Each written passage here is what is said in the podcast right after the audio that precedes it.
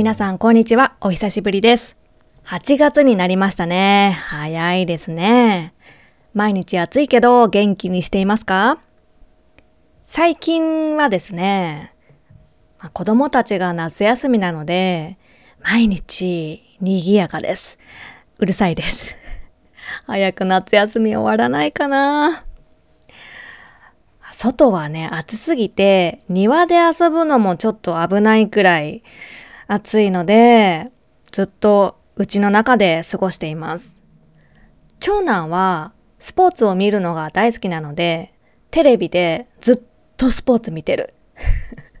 あの野球とか、あの、アメリカの野球とか、大谷翔平大好きだから、そうそう、ずっと見てたり、娘はね、絵を描いたり、手芸をしたりしてます。手芸っていうのは、あの、手の芸、芸術の芸って書くんだけど、まあ、自分で何か作ることですね。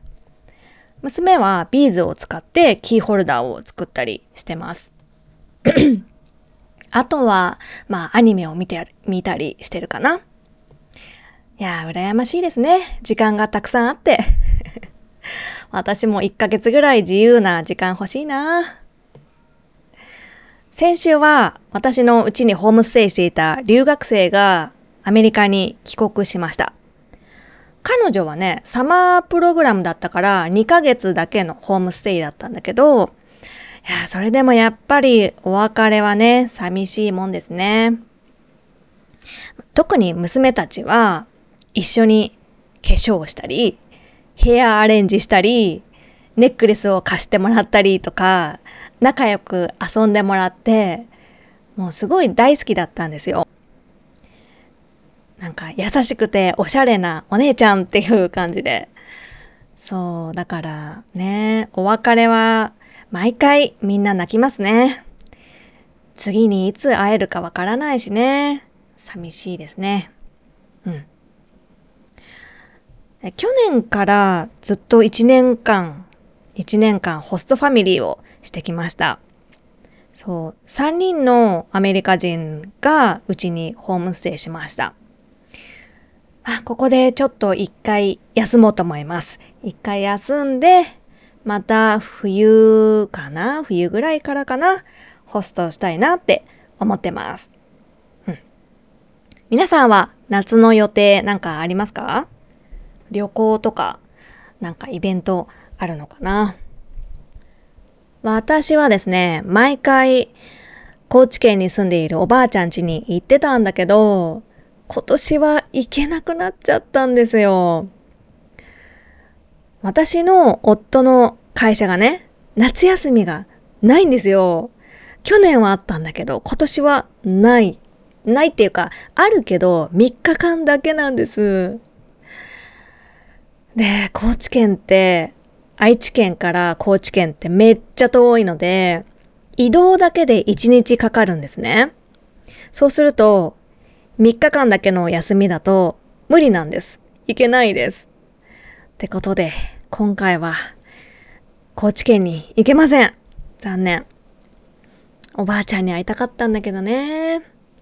美味しい魚も食べたかったし、海でも遊びたかったし、そう、いろいろしたいことあったけど、まあ、しょうがないですね。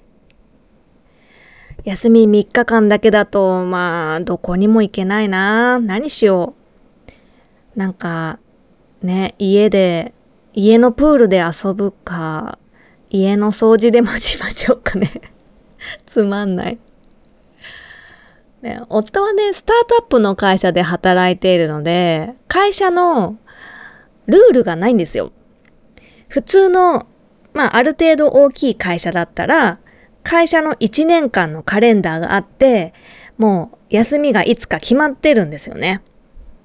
ここからここまでは夏休み、ここからここまでが冬冬休みとか、そう、休日が決まってるんだけど、スタートアップの会社だと、その時の会社の状況によって変わるんですね。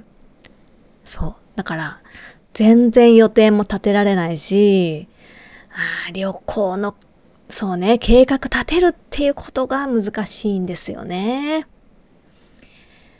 はい。ってことで、私の話はここまでで。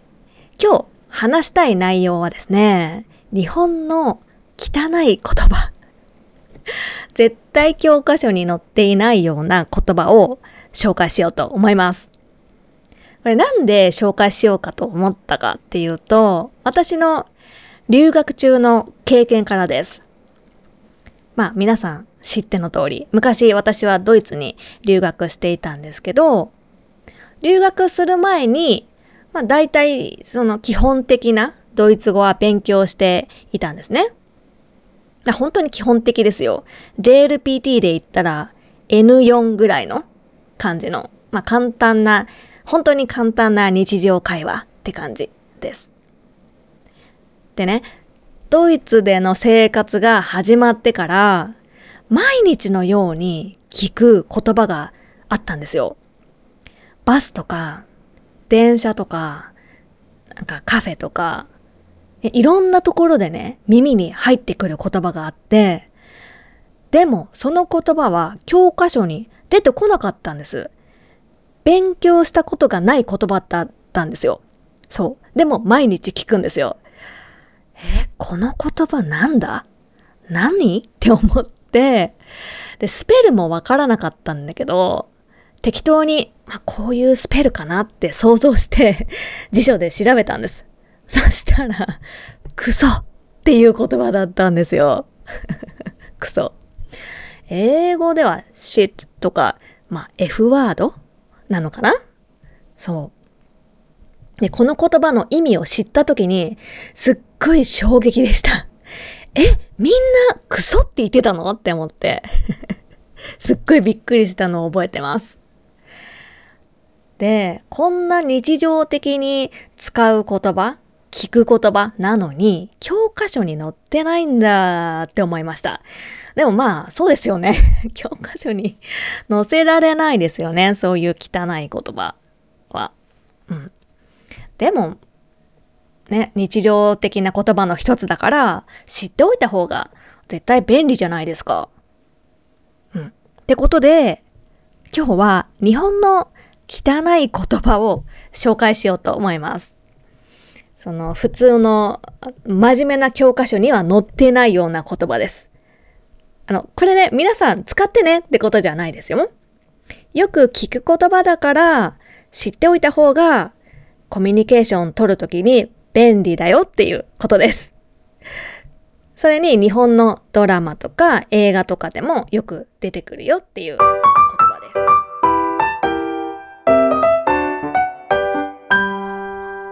はい、ここから先は私の Patreon ページから聞くことができます。スクリプトもそちらに載っています。ぜひ皆さんメンバーになってくださいね。